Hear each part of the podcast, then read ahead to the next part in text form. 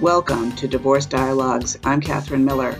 Divorce Dialogues brings expert guests to the airways to talk through your divorce questions and fill in the gray areas about separating. From thinking about divorce to how to behave during divorce to what to do after, this is Divorce Dialogues.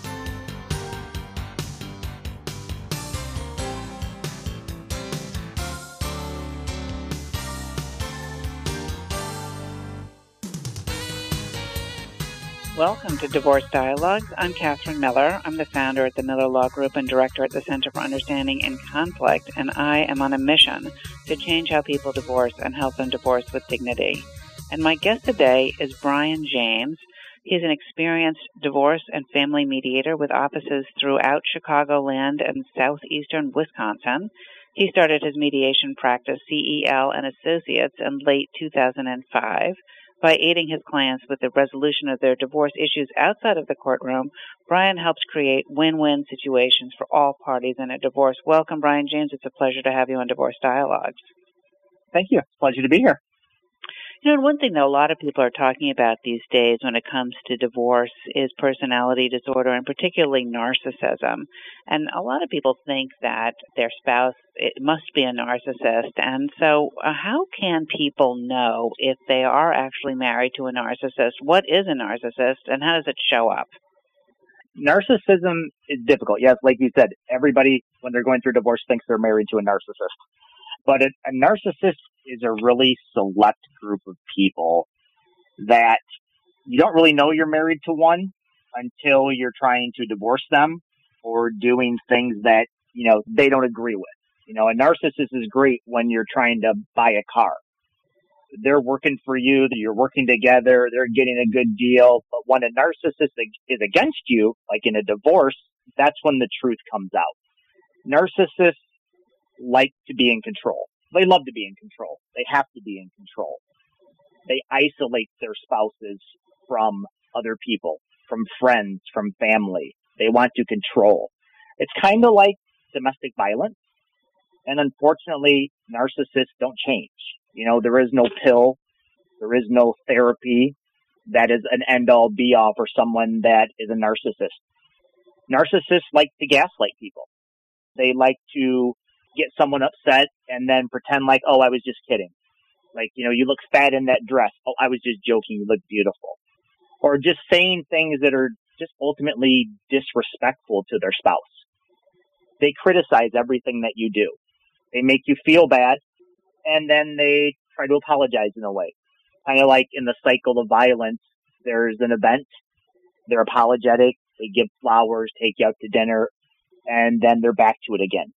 When you're first dating or first married to a narcissist, you don't see any of that because they're courting you. They're being this grandiose person. But as things change and you're with them longer, a lot of times the truth comes out. And then it really comes out when people are going through a divorce. They try to pit you against other people. You're always the bad person. They have to be the one to make all the decisions. They have to be the ones that anytime something needs to be done, it has to be what they want when people are getting divorced, if they think back to their first date, Brian, they could see the reason they're getting divorced on that date. And and is there anything that people can see in the beginning that sort of is the maybe the other side of the coin? So you're, you're describing the bad side yeah. of the coin when you're when you're getting divorced, and that that I think you're indicating that there's a good side that can be very charming and attractive and seductive in the beginning. Is, is that right? Am I getting that right? Yeah. Yep. It, sometimes it's too good to be true. You're like, I can't believe how great this guy is. I can't believe this is happening to me. He's above and beyond every other guy I've ever been with. Now, that's a great thing. That's what everybody wants. But a narcissist, I mean, they do that to kind of like trap their victim, trap their prey. I hate to say it like that, but so it's, if, if things sound too good to be true, it may be. If it probably is. Have a lot of, you know, if they don't have a lot of friends, if they're a super type A personality, that it's nice to open doors for somebody, to be polite. But when they go above and beyond that, then you might have, there might be a few red flags there. Sometimes it could be just someone who is trying to put on a good show because they like the person. So it's really hard to tell exactly. but it, it's little things here and there. You know, it's, it's that niceness, but then like a little dig about something. It's like, wow, that came out of left field.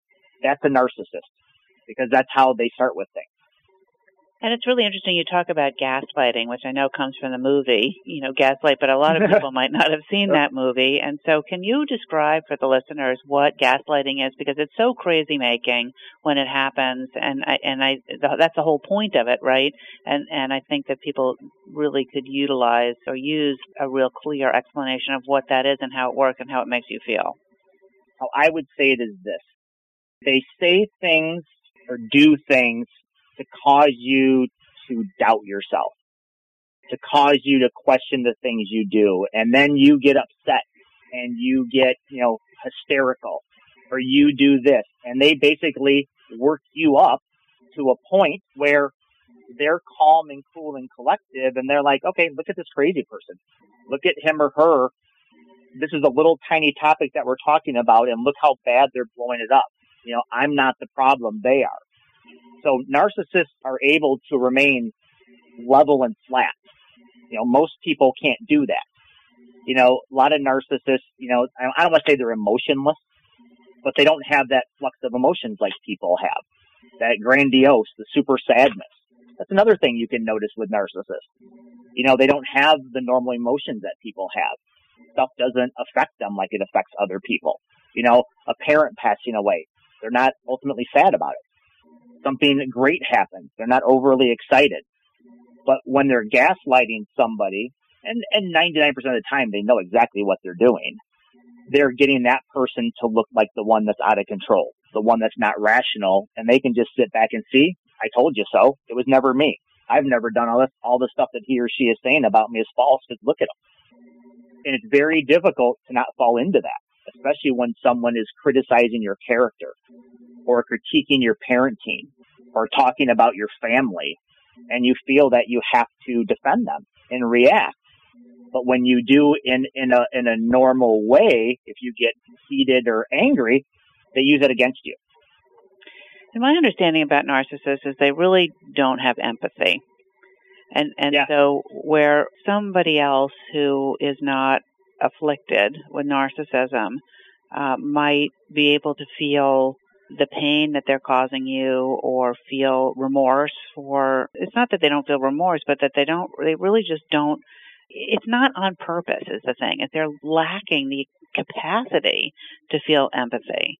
And and so you know i've said to some of my clients it's like you know asking someone you know without you know a right hand to use their right hand it's like they don't have one. They can't do it.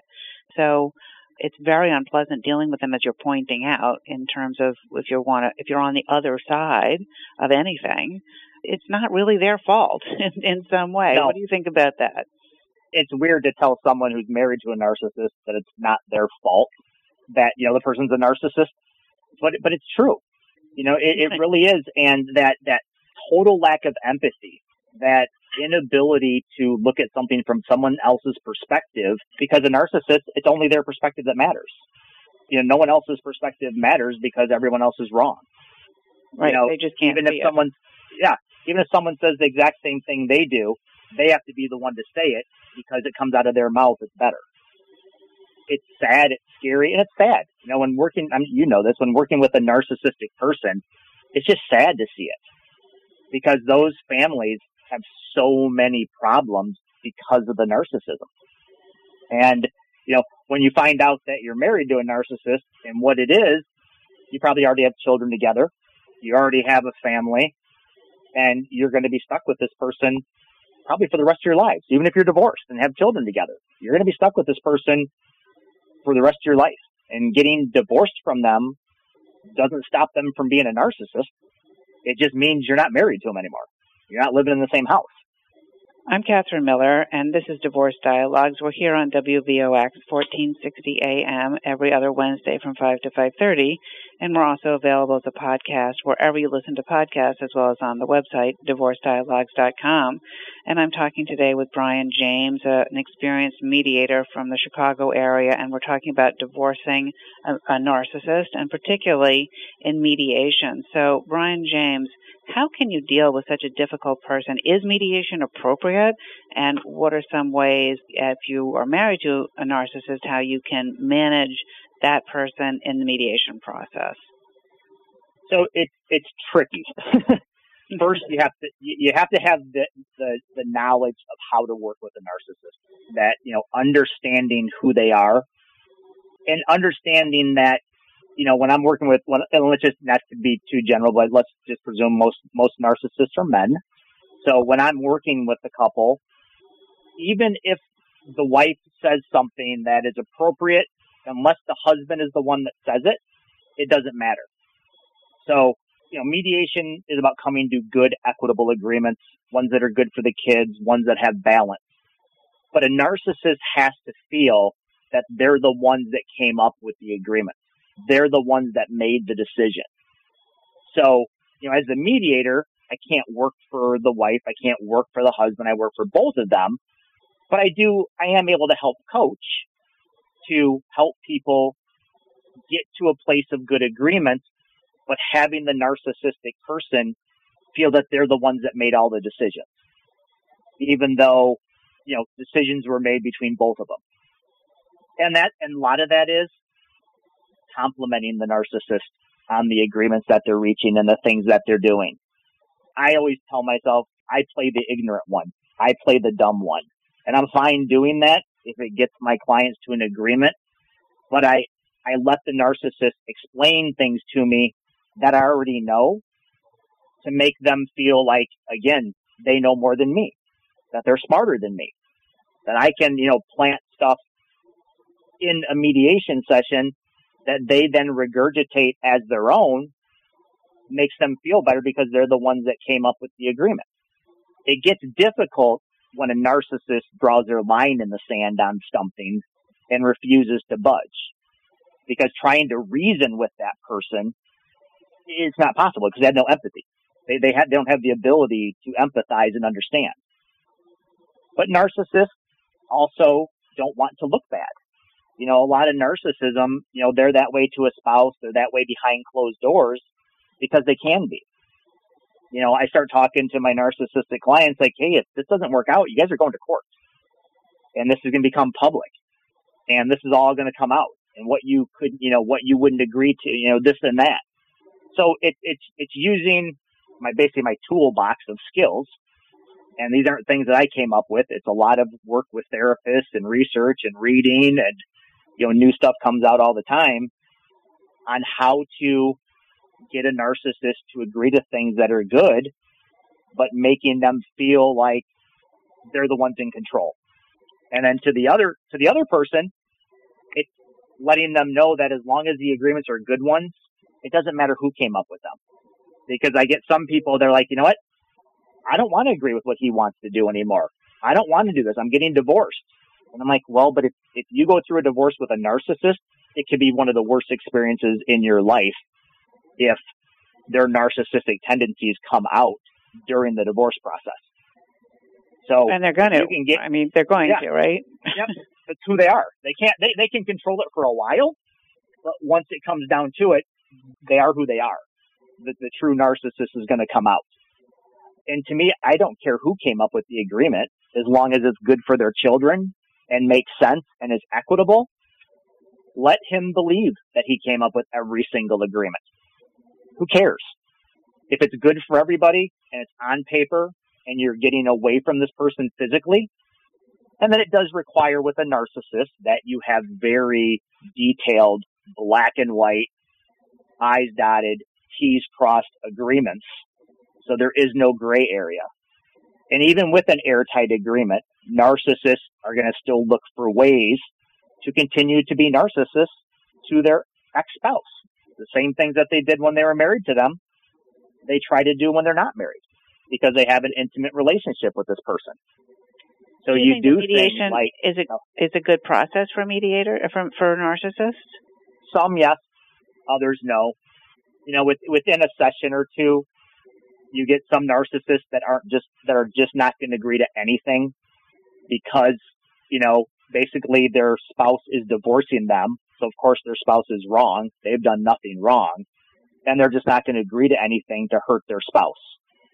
And you usually know within a meeting or two if the person is going to agree to things because I start with simple, easy ones that, you know, everybody should be able to agree to. And they start digging their heels in on the smallest stuff. You know, it's going to be something that may not work. Like what? What would the what would be a smaller agreement that um, they might dis- disagree with? You know, like something like you know when I talk when I talk to parents, I kind of like plant the seed. I, let's just say like with education. So I talk with parents about you know what what grades their kids are in, what schools they go to.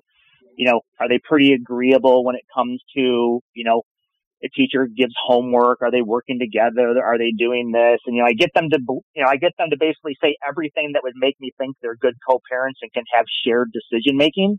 Mm-hmm. But then when I talk about, okay, let's talk about school and decision making.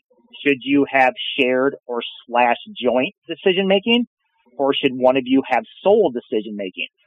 And if the narcissist says, well, I think I should have sole because of blah, blah, blah, this, this, and this, and everything I do, that tends to lead me to believe that it's going to be a problem because they've already said without me asking about sole versus, you know, joint or shared that they believe they're both good parents. They are aligned with things. But when it gets down to a black and white agreement, the narcissism comes back and it's all about them and how bad, you know, okay, well, she doesn't do this. She doesn't do this. I'm always the one doing homework. I'm always the one talking to the teachers. And I'm like, well, but five minutes ago you just said that you work well together and you guys both do homework with the kids. You know, so it's, it's using their words that were positive a little bit against them because they don't like, you know, they don't like to be challenged, but they know when they say something, you know, I can use that information. But then you get narcissists, unfortunately, that will say, well, I never said that. I didn't say that. And, you know, when you're on a call with, you know, three people, I co-mediate, there's four people, and everyone says, yeah, you just said that five minutes ago, and they say, no, I don't, or no, I didn't, then you know you might have a problem. I think that's good information. If you're just tuning in, I'm Catherine Miller, and this is Divorce Dialogues. We're here on WVOX 1460 AM every other Wednesday from 5 to 5.30 and also available as a podcast wherever you listen to podcasts. And I'm talking today with Brian James about uh, mediation and divorcing a narcissist. And Brian James, if people are interested in learning more about your practice or about you, how can they do that? The easiest thing to do is go to my website. My website is www.yourdivorce.org, or they can call me directly at 312 524 5829. Great. That's really great information for people. So, speaking to somebody who might be married to a narcissist, and how can they survive mediation with a high conflict, narcissistic, or even an unwilling spouse? Unwilling spouse mediation is not going to work. If the narcissist, though it takes a lot more time to come to agreement, actually will end up agreeing to things, you just have to understand it's going to be longer than a typical mediation. You know, most people, like my clients, come to me voluntarily. So they already have the buy-in that they want to stay out of court and be civil. And we can mediate, you know, four sessions, five sessions and be done. But when someone's a narcissist, you know, I got to say you almost need to double that or sometimes triple that.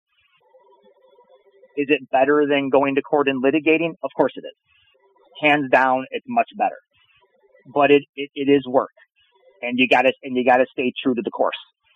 And, you know, and you need to, the person who's not the narcissist needs to stand up for the things they believe in and they need to stand their ground. And that's where right now, you know, I've been doing everything via Zoom the last, you know, year and three months. It helps because they're not in the same room together. They're not driving to my office together or having to drive home together. They may be in the same house, but they're on separate computers in different rooms of the house so that, you know, it's harder for narcissistic behavior when they're not in the same room together. You know, that browbeating doesn't happen as much. And they're not then having to drive home after a meeting together. So I found that, you know, with narcissists and high conflict domestic violence cases, Zoom has been good for clients like that because even though they're still the same people they are, they don't have the same hold on their spouse because they're not in a room physically with them. Yeah, we found that too. I mean, you can always just close the laptop, and that's very powerful, right?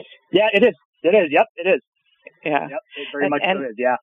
So, do you think that are most narcissists bullies? I mean, because a lot of the behavior that you're talking about sounds a lot like what we might think of in just general terminology as just being bullying behavior. It, it, is bullying, but it, it's that sense that they're always right. And if someone doesn't agree with them, they're wrong. You know, there is no such thing as a spirited debate. There is no respectful disagreement. You know, if you disagree with me, you're now my enemy. And and I've had people are narcissists that, you know, it's my fault. I'm somehow sleeping with their spouse or I'm on the other spouse's side just because I'm not agreeing with them. And then and then you know, sometimes I gotta you know, and I'm a male and most narcissists are males. So it's not as bad towards me as it is towards their spouse. And I use that to my advantage. You know, kind of the guy to guy thing. You know, I can, hey, I can understand. I can empathize with you. Even though I know they can't empathize with me, I can understand that. But isn't this much better than going to court or having all this in front of a judge? You know, and, and narcissists, you know, especially when they have kids, you know, they, they're not going to say they don't love their kids. Of course they love their kids. They don't understand them 100% because they don't have that empathy. But, you know, they're going to want to do things that are good for their kids more so because it's on paper and it looks good Mm-hmm. versus it possibly being what they actually want. So, you know, narcissists want 50-50 parenting time, no matter what, because that's what looks good, that they're not a lesser parent, even though maybe they haven't done a lot of parenting over the years. So sometimes you have to get a narcissist that if a 50-50 plan may not be in the children's best interest, to get them to see that where they're the ones that come up and say, you know what, I don't think it's in my kid's best interest that I have 50-50 time. I think it would be, I think it would be good if we did this. And lo, lo and behold, it's an agreement that's good, but it's the narcissist who came up with it, which gives them what they want. It gives the other spouse what they want because that's the agreement they wanted in the first place. And then you can move on to the next thing. You know, it's really interesting because uh, we've been talking about narcissism and mediation, and I want to talk a little bit before we finish about uh, strategies to persuade a spouse to try the mediation process. But in my experience, uh, mediation can actually be better for some narcissists because exactly what you're talking about, Brian James, where they get it gets to be their idea instead of being forced to do it. And I think that sometimes people who are married and divorcing a narcissist, they're tired, they're done. Like I am done doing what you think is right, and that's not a great attitude to take when you're trying to negotiate a divorce settlement because No. I'm not saying that you need to do what what you don't want to do. I'm saying what you need to do is let and what you're saying I think is let them come up with the idea and work with the narcissist and not against it because a, a narcissist who you're working against it can be a complete scorched earth approach. Uh, If you're not going to do it my way, then we're going to just blow through all our resources that we have and torture kids just because I need to do this my way. Am, am I wrong about It- that? No, 100%. That going through divorce is the worst time to decide to stand up. it, it just, it's never going to go well. It never does. It never will. It, you have to play into them, keep them calm, keep them thinking, you know, it's like people who are married to a narcissist, once they understand it, they know what to do and what not to do. You know, they acquiesce to their spouse a lot because they know that debating with them is never going to go anywhere. It's going to be, you know, it's like talking to a brick wall. They're never going to get anywhere. Now, once they're divorced and, you know, knock on wood, they have a good sound agreement, that's when they can stand up for themselves because they have the backing of a legally binding agreement that they can say to the narcissist, look, these are the things that you wanted. This is your agreement. I'm just honoring it. And then the narcissist doesn't have a lot of comeback to that because truly it is the agreement that they came up with and they decided upon in their head. So now they can't argue against something that they came up with because it makes them look bad. Exactly. And you signed and dated it. You went in front of a judge and swore under oath that you agree to everything that's in here and this is what you want. You can't then come back and say like, okay, like my notes. Oh, Brian, your notes are wrong. I didn't say that. Oh, okay. I know they weren't, but okay, let's go with that. but not when they sign on the dotted line and date it and initial every page and are swearing in front of a judge. You just can't do it at that point. And now they're stuck with it. So, in our last couple of minutes, what are some strategies that someone can use to talk to their spouse about mediation in a way that might encourage them to work in that model? That mediation keeps it out of court. That, you know, especially with a narcissist, you don't want a judge deciding things for you and your family. You know, that's the worst thing for a narcissist is someone else telling them what to do and they have to do it. So, you know, it's that, it's the money, it's the time, it's letting them be in charge. And narcissists have the need to be in charge. And that's what mediation is about is the clients are in charge. And a narcissist will want that because they want to be in charge of everything. So knowing that mediation is perfect for that because once it goes to the court, you know, you're not in charge anymore. Someone else is governing your life. And narcissists and about, just do not want that. And what about if it's the other way? The narcissist wants mediation, and for all the reasons that you're saying, he comes upon the mediation option and thinks, you know, this is perfect because then we can just do it my way. Is that something that the spouse should be worried about, or is, is mediation a good option for her, the way we've been discussing it? It's a good option as long as the agreements remain good for the kids and equitable for them. You know, if it's if it's my way or the highway and they start to refuse to budge, or they want everything on their side, then someone like me will probably say, Hey guys, you know what? This isn't working. There's too many agreements going this way versus what's equitable, or this is not in your children's best interest. And I'll fire them. You know, I have, I have no problem firing clients if they're not respecting, you know, the process and they're not willing to get to a place of what's equitable. And what's the role and, of and, attorneys and, in that kind of mediation? Uh, you know, attorneys, consulting attorneys or review attorneys, do they, they ever come into the mediation process to help some, create those Sometimes boundaries? they do. You know, if you get an attorney that is a type A, go for the jugular type, and then you get a narcissist for a client, that doesn't go well for mediation because they feed no. off of each other. You know, you get you get an attorney that understands narcissists, knows how to work with narcissists, then the attorney is a huge plus to the process because they can help keep their client in line in ways that I can't as the neutral. And, and they have the same job I do, making the client believe that everything is their, everything is their decision and they're the ones that came up with it. And we all have ways of doing that. It's just, you know, every narcissist, you know, they're the same a lot, but every narcissist is different. Some are easy. Some are very difficult and it takes a lot of time. But the person who's married to the narcissist has to realize that though it may take a lot of time in mediation, it's going to take a lot longer in litigation to get through a divorce with a narcissist unless you're just willing to agree to everything that they want and cave to everything just to get divorced, which is not something I would ever recommend. But I no, some people either.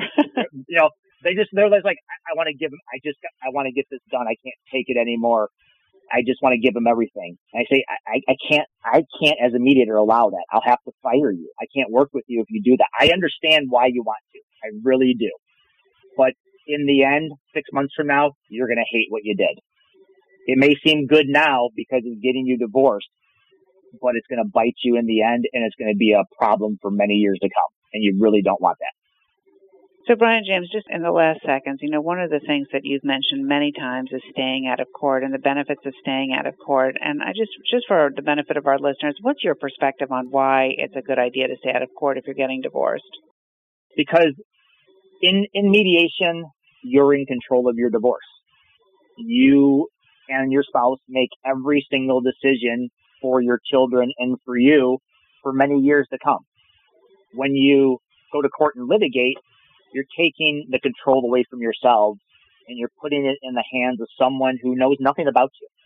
All they know is a little bit of information they hear from the attorneys or they read in reports, and they're going to make decisions that are everlasting for you that, you know, it's a lose lose. Where in mediation, if you're negotiating and you're compromising, you're getting agreements that you feel are good, and those are going to last because you have that buy-in versus someone telling you what to do. No one likes to be told what to do. I don't like to be told what to do. um, in mediation, you're deciding everything. All right, I think that's great, Brian James. Thank you so much for being our guest on Divorce Dialogues. It's been a, it's been a pleasure to have you. Thank you for having me. I appreciate it.